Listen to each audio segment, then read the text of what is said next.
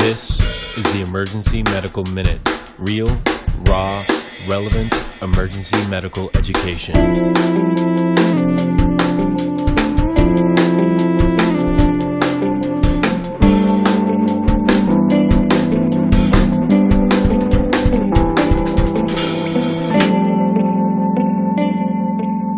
Please enjoy the show. Hi there, Emergency Medical Minute crowd. This is Rachel, and today we're going to be presenting a podcast um, in honor of Domestic Violence Awareness Month, which is October. Um, today we have two ladies with us that will be speaking to different topics associated with domestic violence, um, and I will let them go ahead and introduce themselves. Amy? My name is Amy Farron. I'm a senior deputy district attorney in the Arapahoe County District Attorney's Office. I've been a prosecutor for a little over eight years, and in the last four to five years have been really focused on uh, prosecuting offenses involving sexual assault and domestic violence. And uh, recently, in the past two to three years, have very much focused on training uh, medical professionals as well as law enforcement on mandatory reporting laws and other laws that relate to the reporting of domestic violence and sexual offenses. I'm Katie Sprinkle. I'm an emergency physician. I work primarily at Medical Center of Aurora. I've been there about four years, and for the past two years, I've been the director for the SANE program, um, Sexual Assault Nurse Examiner program. And so I work with that, the, the sexual assault team, and we've also recently taken on the role of forensic nurse examiner and broadened our scope a bit. Thanks, ladies. We're very lucky to have both of you with us today. Um, I wanted to start with Amy and just talking about um, defining the term mandatory reporting for us and just describe what this process looks like from a legal standpoint. Thanks, Rachel. Mandatory reporting is a set of laws that require certain individuals, more often someone in a professional field, to report certain incidents to police or to the Department of Human Services. Um, the mandatory reporting laws also criminalize the failure to report when a professional has an obligation to do that, and I'll talk about those penalties a little bit later on. Um, the mandatory reporting laws, however, also protect the professional from any liability or claim that they shouldn't have released that information to either human services or law enforcement, so long as they're reporting um, in good faith and have reasonable cause to believe that they should comply with the law and report whatever it is that they're seeing. Can you also talk about any of the state's um, rape and sexual assault reporting requirements for competent adult victims? So, there are a number of mandatory reporting laws in Colorado. I want to give you an overview before I jump into that specific topic. The general areas of mandatory reporting requirements that apply to medical professionals generally include three general areas they're child abuse and neglect, um, and that's for a patient who is under 18 years of age. They are elder abuse or IDD victims, also known as intellectually and developmentally delayed victims that generally is based more on either the age, if it's elder abuse, or their cognitive um, abilities, if it's an IDD situation. And then finally, there's this other carve out that relates to uh, behavior that appears criminal in nature. And many medical professionals may recall this from some of their training, but these are the ideas of gunshot wounds, knife wounds, um, and, and recently that has also include uh, certain criminal acts, including domestic violence and sexual assault. So, with that overview as to the um, larger areas that are required or under the mandatory reporting laws in Colorado, I want to t- turn and talk a little bit as it relates specifically to sexual assault and uh, reporting for competent adult victims. Um, first of all, we opened this podcast talking about Domestic Violence Awareness Month, and I think what's important to see is there's a significant overlap between sexual assault and domestic violence. And while I don't have the statistics in front of me, the majority of victims of sexual assault are a victim by an intimate partner. Um, it is the exception to the rule, what we see on television in the movies, that someone is sexually assaulted by a stranger or by the use of some sort of weapon or a violent threat. So that is why we are talking about both sexual assault and domestic violence. As it relates to sexual assault, when a licensee, a licensee under the statute, is either a physician, a physician's assistant, or an I'm going to say this wrong, an anesthesiologist in training or anesthesiologist assistant Any of those three individuals are required to report certain acts of domestic violence, and I'll talk about that in just a moment. If, however, a nurse is also involved with that patient because a sexual assault exam is performed, that nurse also then has obligations as well. So let's talk about what that would look like. If a patient came into the hospital and had reported sexual assault, if it's an act of domestic violence, the physician, physician assistant, or anesthesiologist assistant would have a mandatory reporting obligation to report that to law enforcement. If a nurse became involved because they were doing a medical exam, they also may have obligations, depending on a number of circumstances, and I'm going to list them out for you now. First, if the victim comes in and is seeking a medical exam in addition to whatever medical treatment she is receiving, um, the medical professional shall, with the consent of the victim, make one of the three following reports. The first is what's called a law enforcement report. This is where the victim is seeking a medical exam. There is evidence collection as part of that medical exam, and the victim chooses to speak to the police. The second type of report is called a medical report.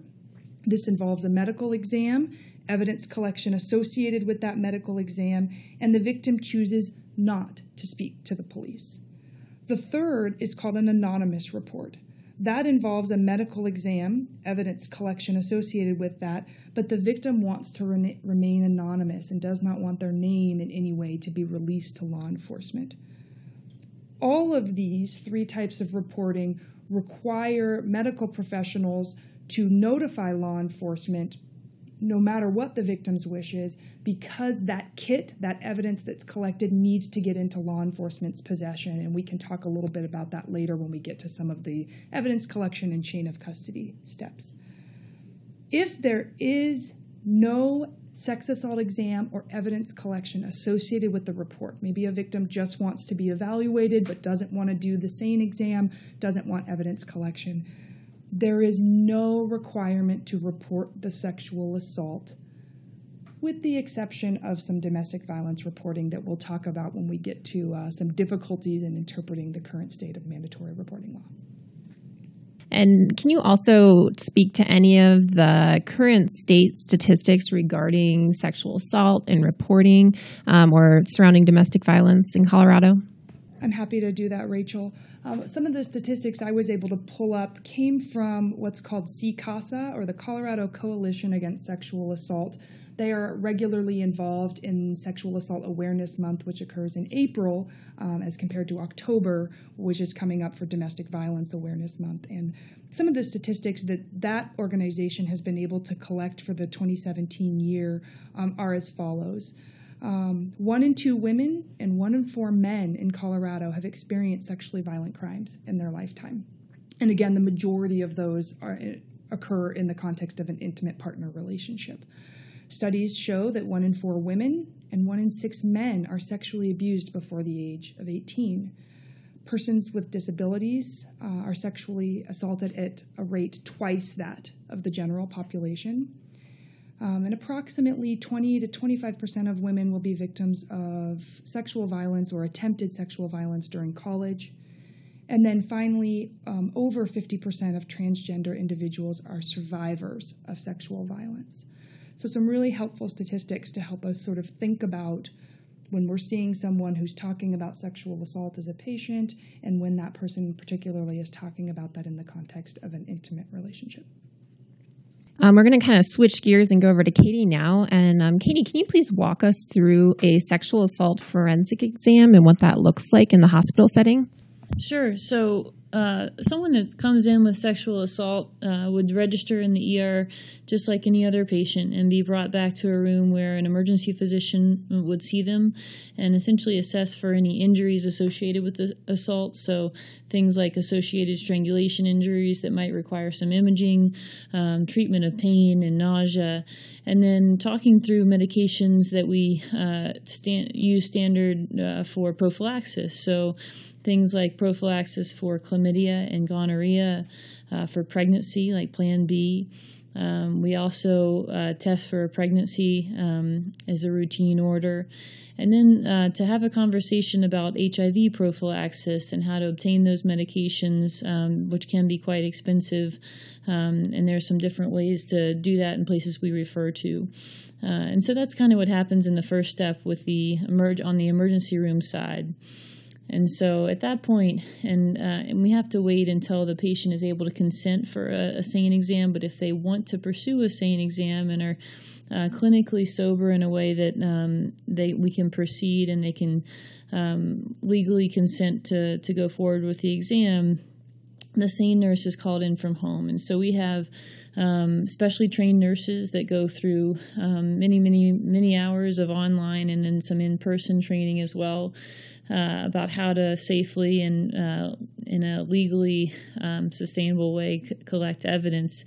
Um, they go through the training and then they um, sign up for call shifts. And most of these women, and we have a few OB uh, nurses, but a lot of them are full time ER staff uh, that take on extra call shifts above and beyond their full time schedule. And so they are called in from home, and this is often in, in the middle of the night um, to do these exams, and they will then take the exam, the patient to a. Uh, we have a, a, separate SANE exam room, which is um, they've actually put a lot of um, effort and care into making it a more comfortable environment than the typical kind of sterile ER room. And at that point, they're gonna.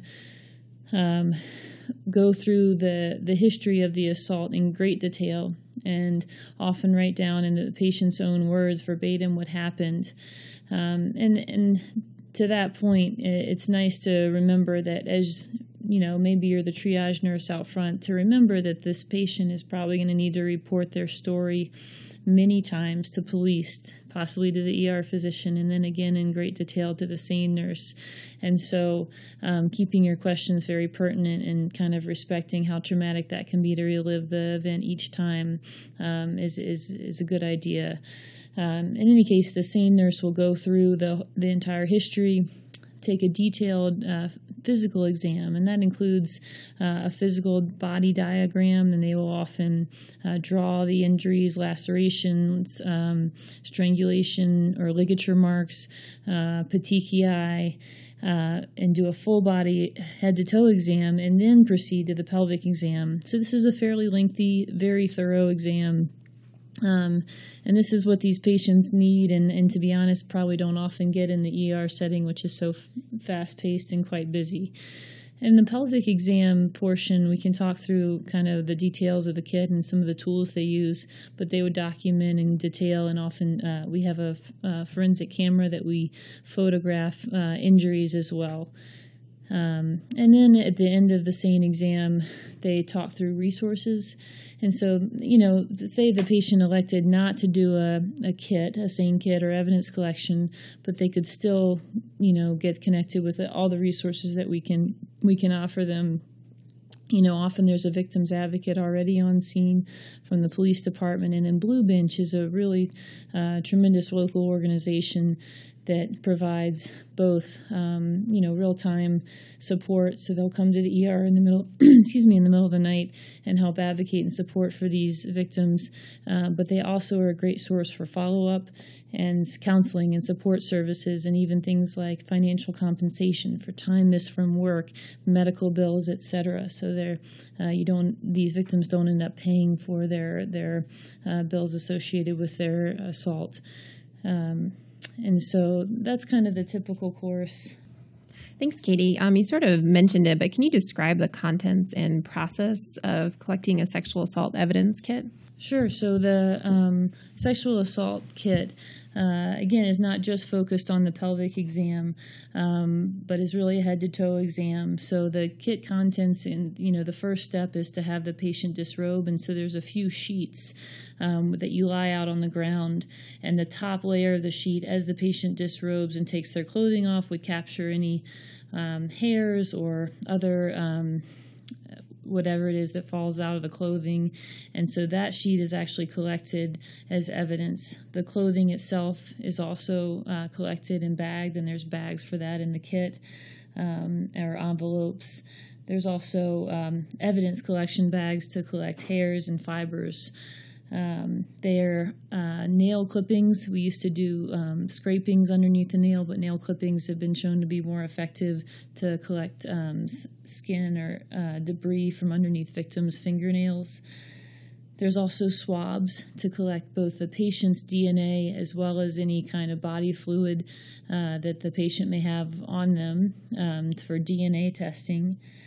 There's a Foley bulb, uh, which is more useful for younger patients. There's a technique where you can inflate a Foley bulb inside a vaginal canal and you kind of pull back and use traction, uh, and that stretches the hymen to allow for uh, inspection and visualization of hymenal injury in, in younger females.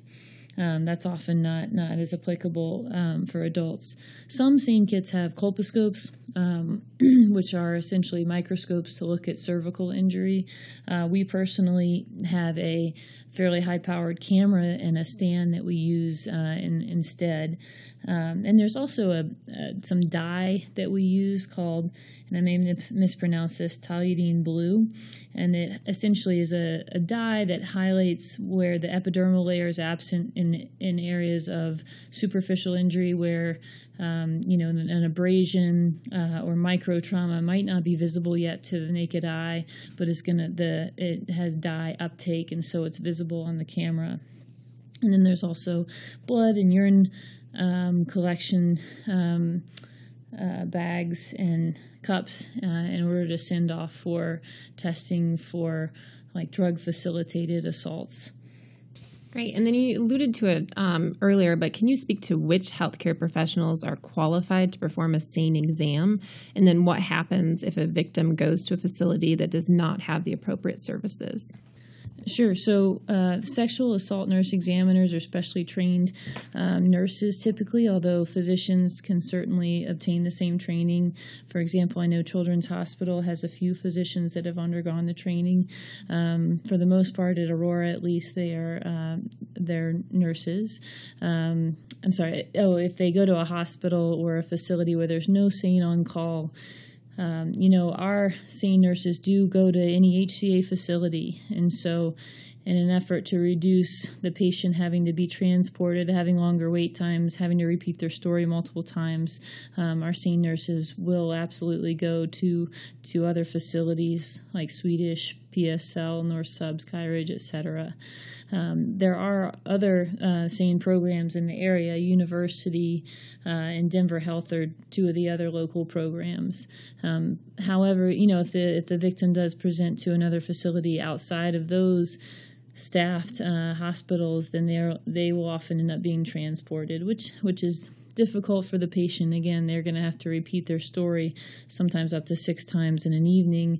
They've already been through an incredible amount of trauma and um, an unimaginably long evening uh, behind them. And so to transport to another facility, possibly with someone they don't know or in the back of a police car, um, sometimes ends up in people just kind of throwing their hands up and, and going home. So we really try to minimize that if we can. All right, Katie, thanks for that explanation. Um, can you describe some of the mental and physical health risks of a sexual assault um, for male or female? Sure. So there's the obvious uh, traumatic injuries that can happen with any sexual assault, uh, including lacerations and contusions, and, and, can lead to quite a bit of, of pain. Um, infections are certainly a big risk, and we try to uh, proactively treat that, uh, as we mentioned, including HIV. And that's something that I think uh, overall we're becoming more and more proactive with in terms of getting folks on HIV medication. Um, other physical injuries, you know, with strangulation, I think there's a lot of unrecognized injury. And so, um, certainly delayed effects of cervical vascular injury and, and even as, as severe as stroke symptoms are have been described and are, are certainly possible. Uh, in terms of psychologic uh, effects, I think those are much more complex and, and difficult to treat, even. Um, and so, um, post traumatic post traumatic stress uh, disorders, um, depression, anxiety, um, and then all that woven into often a very complex social situation where someone may be um, unable to leave their current situation due to financial issues or or child care or lack of support otherwise. Um, so I think those are much more extensive and, and hard to deal with over the long term. And then, within what amount of time is it suggested for a patient to report and have an exam done? I guess what I'm asking is when does the evidence disappear? Sure. So for it's a little bit different for adults um, and adolescents. It's 150 hours, and then 120 hours for pediatrics is when we can uh, legally perform the exam and collect evidence. Beyond that, it's it's certainly recommended that they still be evaluated because there's a lot of things we can do in terms of treatment uh, and referrals and social support. Um, but in terms of strictly when can we collect evidence, yeah, 150 hours adults, 120 for peds. For strangulation and domestic violence, those those don't those time limits don't apply. And then, what is the effect of intoxication on the sexual assault reporting process? So, a bit of a two part answer. intoxication does affect um, someone's ability to consent for an exam. And so we can't proceed with an exam when someone is clinically intoxicated.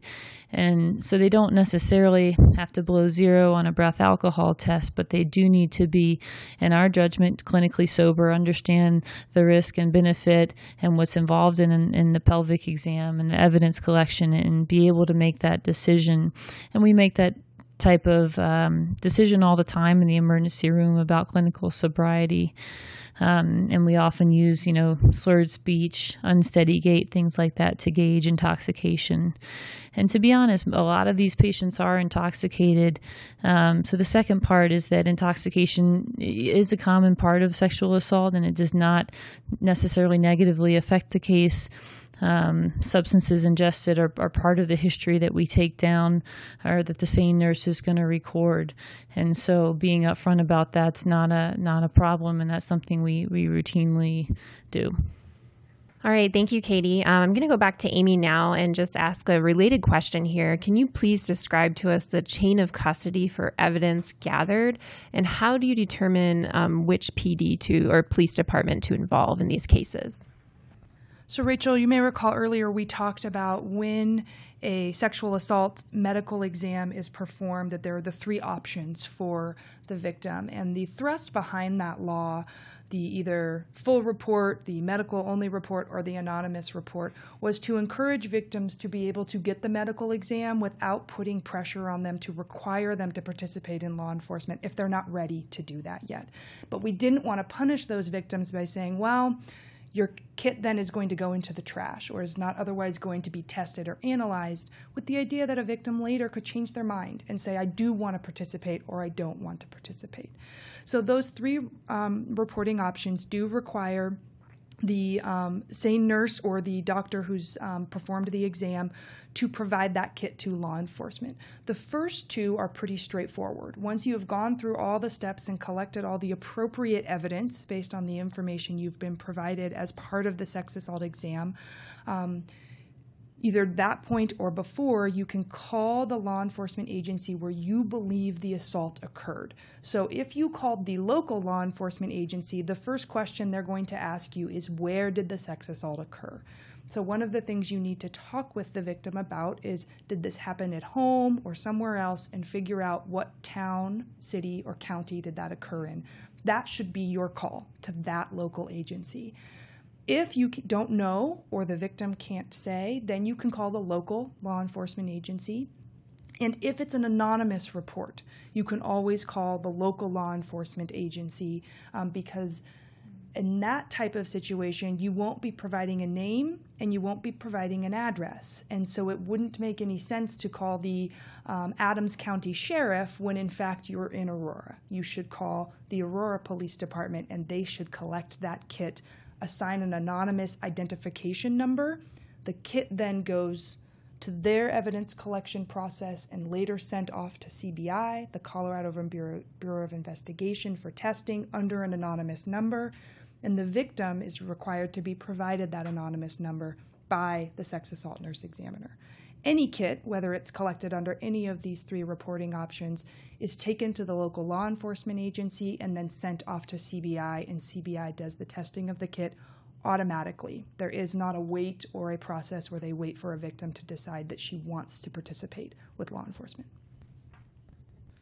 And one question specifically around anonymous reporting is there a time window within which the victim is required to choose to press charges versus is, is there a time when that um, right expires for that victim? The right for the victim does not expire, um, and the laws in Colorado allow sexual assaults to be prosecuted years, even decades, depending on the facts, after the event occurred. So a victim can choose to um, change her mind, so to speak, days after the medical exam, weeks, or even years, and still report that to law enforcement. That kit and the evidence associated with it is required to be kept for a very long time. All right, thank you. Um, we're going to switch gears a little bit and talk um, about domestic violence. And you spoke earlier, Amy, about mandatory reporting. Can you speak to mandatory mandatory reporting regarding domestic violence reporting laws? I'd be happy to, Rachel. Um, I spoke earlier about sexual assault mandatory reporting and how that process looks. Let's talk a little bit about domestic violence, and I believe we'll get to sort of the overlap and some conflicts between those two laws. The reporting laws that relate to domestic violence fall under the same law that requires medical professionals, doctors, physicians, and anesthesiologist assistants in particular to report gunshot wounds or firearm discharge injuries, knife wounds or sharp injuries. And there's a carve out at the bottom of that statute or sort of a catch all that says any other injury that the medical professional believes is associated with a criminal act including domestic violence. There has been a change in the law this year, 2017, and so I'm going to talk to you about the change and not the old law because it is effective going forward. The change in the law has said has basically said that in certain circumstances, medical professionals are required to report domestic violence, but not all. And it is optional to report domestic violence in the majority of the cases. So, the times that medical professionals are required to report domestic violence include if there is a gunshot wound or an injury, bullet wound, uh, I think. Uh, burn mark is, is another way that that's listed. Those sort of injuries associated with domestic violence are required to be reported. Uh, knife wound, intentional knife wound associated with domestic violence is required to be reported. And if the uh, physician concludes there is serious bodily injury, that is also required to be reported. Any other description of domestic violence is optional at the election of the uh, medical professional Either way, the law requires the medical professional to do two things. If the medical professional declines to report the act of domestic violence, the victim's request, meaning their request to not report or to keep it confidential or keep it secret, should be documented in the medical record. Um, I said should, I think the statute says shall, so that means required. Additionally, the medical professional shall provide resources, and Katie spoke to some of those resources that are available to victims of either domestic violence or sexual violence. Can you talk a little bit more about when you have a case that is mixed between a sexual assault and domestic violence, and when maybe some of these laws are not as straightforward about what is mandatory and what is not? I'd be happy to, Rachel. So, um, those of you who are listening closely may have already been thinking wait a minute, if I'm required to report a sexual assault, assuming the victim consents, and it's domestic violence, why isn't sexual assault on the list of crimes that's a mandatory report under domestic violence? And what that means is the law, unfortunately, is unclear on this question. There is a law that very clearly governs an act, governs an act of domestic violence. There's a law that very clearly governs a, a report of sexual assault but is unclear what happens if your victim comes in and is reporting sexual assault as an act of domestic violence. Let me give you a tangible example to sort of work through the conflict here in the law. if a victim came in, and I apologize if I keep saying she or referring to female victims, anyone can be a victim of domestic violence and sexual violence. It just turns out the overwhelming majority are female. If a victim comes to the hospital and she reports that she was sexually assaulted by an intimate partner, her husband, for example, and she also has a knife wound because during that he used a knife and he harmed her, the physician um, immediately reviewing or immediately treating that victim would have a mandatory requirement to report because of that intentional knife wound that they are seeing. However, if during the course of the treatment the physician and then the sex assault nurse examiner learn that the victim does not want to report, wants the medical exam, wants the evidence collection, but says, I want to be anonymous. I do not want this to go forward. We now have a conflict in the law. One part of the law says that intentional knife wound as an act of domestic violence is a mandatory report, and one part of the law says medical professionals must honor the victim's request to remain anonymous and cannot provide her name to law enforcement. And unfortunately, that question remains unanswered in my interpretation of the statutes, even with the most recent change in 2017. Let's use a slightly different example. If a victim comes in to the hospital and is reporting that she was beat up by her boyfriend and also sexually assaulted and does want to participate in the sexual assault process. Being beat up as an act of domestic violence is an optional report by the medical professional. They're not required to. They can decide to based on their professional judgment and some of the considerations that Katie has talked about in the overall treatment of that patient. But if that same victim says, I want to participate in the medical exam, I want to participate in evidence collection, and is consenting to a mandatory report, then there may be more of an obligation by the same nurse and the medical professional to report. And again, it's not entirely clear. Then I'm going to add one more hiccup to all of this. I talked earlier about the three reporting requirements if someone is reporting sexual assault and is participating in the medical exam and evidence collection. Recall that the medical exam plus evidence collection is what triggers the mandatory reporting requirements. If a victim says, I don't want the medical exam or I don't want the evidence collection, there is no mandatory reporting requirement for sexual assault so long as it doesn't fall under those DV requirements we already talked about. There's one more layer to that. And the law says the medical professional or sex assault nurse examiner shall report with the victim's consent if the victim wants that medical exam plus evidence collection. So we have an additional layer of what if the victim doesn't consent to the report but still wants all this evidence collection? And again, that question is unanswered by the law. So, Amy, can you talk a little bit about once a report is made, what that report looks like? What are the components of that police report? Um, and then what is done with that report moving forward if um, the victim does decide to pursue a case? Sure. So, most of the mandatory reporting laws in Colorado allow the professional to report either to the Department of the hum- Human Services or uh, law enforcement. For example, with child abuse and neglect, you can report to either. However, that's not true for all mandatory reporting. Elder and IDD abuse is a different standard. It's probably safest to think about reporting to law enforcement. You can always report to law enforcement. In some circumstances, a report to the Department of Human Services is sufficient. When you make that report, and I'm going to explain both ways. When you call human services, there's normally a hotline, especially if it's related to child abuse and neglect, but there can be for all tor- types of reports. You will talk to the person on the phone, explain who you are and why you're reporting, and they will take all of that information down. A permanent caseworker, days or weeks later, may follow up with you, but that's often unlikely. Normally, they don't need to um, extensively interview the reporting individual. If you report to the police, you can call the non emergency line. You don't need to call 911, um, especially because more often than not, this is a cold report, meaning the person is currently safe and the crime is not currently happening in the hospital. Um, and when you call, you have to explain who you are and why you're reporting. The dispatcher, the person on the other end of the call, will ask you some of the questions we've already talked about. Where did this happen? What's the nature of the facts that you have? And they will um, let assign an officer to respond to that call. It may be an officer that's already assigned in the hospital. It may be an officer that's responding to the hospital. That officer may call you to get the information directly, or they may follow up in person. If you report to the police, it is reasonable and normal to expect that you probably will be interviewed again later, either in person by the officer who responds to the hospital, or later a detective may call you or someone from the district attorney's office may call you to make sure they have all the information that you had that was the basis of your mandatory report. That should be it.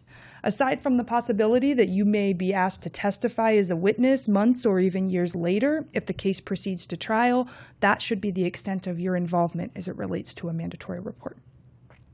You had also asked a second piece about what does that mean for the victim or the process going forward once you have provided the mandatory report, particularly if it's a situation where it's not that anonymous report of a sexual assault. So let's assume it's a situation where you are providing the name and the information about what happened and you expect law enforcement to follow up with the victim. More often than not, they will try to speak with the victim in the hospital. I would say probably more than 99% of the time, they will speak with the victim in the hospital and then may follow up with the victim going forward, depending on the extent of the allegations, the seriousness of the injuries, and things of that nature. All right. Thank you, ladies, for your time spent with us today. Do either of you have any closing thoughts for our listeners? Yeah, I I wanted to just um, mention the fact that, that uh, I think these patients overall are sometimes uh, really difficult to deal with, and they're not always ultra forthcoming or warm or asking for help in obvious ways. And um, sometimes I think it's just helpful to keep in mind that the situations that they're coming from, for instance, sex trafficking victims, are often. Uh, heavily addicted to multiple substances are quite demanding may not may be very resistant to, to getting help and are, are sometimes very difficult to deal with. But these are the people that we are there for and these are the people that really need us the most because if we don't advocate for them uh, really they are going to completely fall out of the system. So I think um, trying to withhold judgment and, and realize, gosh, we really don't know what's going on at home with this domestic violence situation. It's uh, almost guaranteed to be more complex than we can appreciate in our in our interaction, um, and to try to support these men and women uh, as best we can, um, and do what they'll allow or what they're ready for, and kind of meet them meet them where they are um, in in this process. Statistically, most people are not going to maybe accept help or leave their situation um, on the first try. And so, trying to just be supportive, withhold judgment, and be ultra patient because, um, yeah, these are these are the people that we're there to serve. All right. Well, that wraps up our podcast um, in honor of October, which is Domestic Violence Awareness Month. Um, thanks for listening.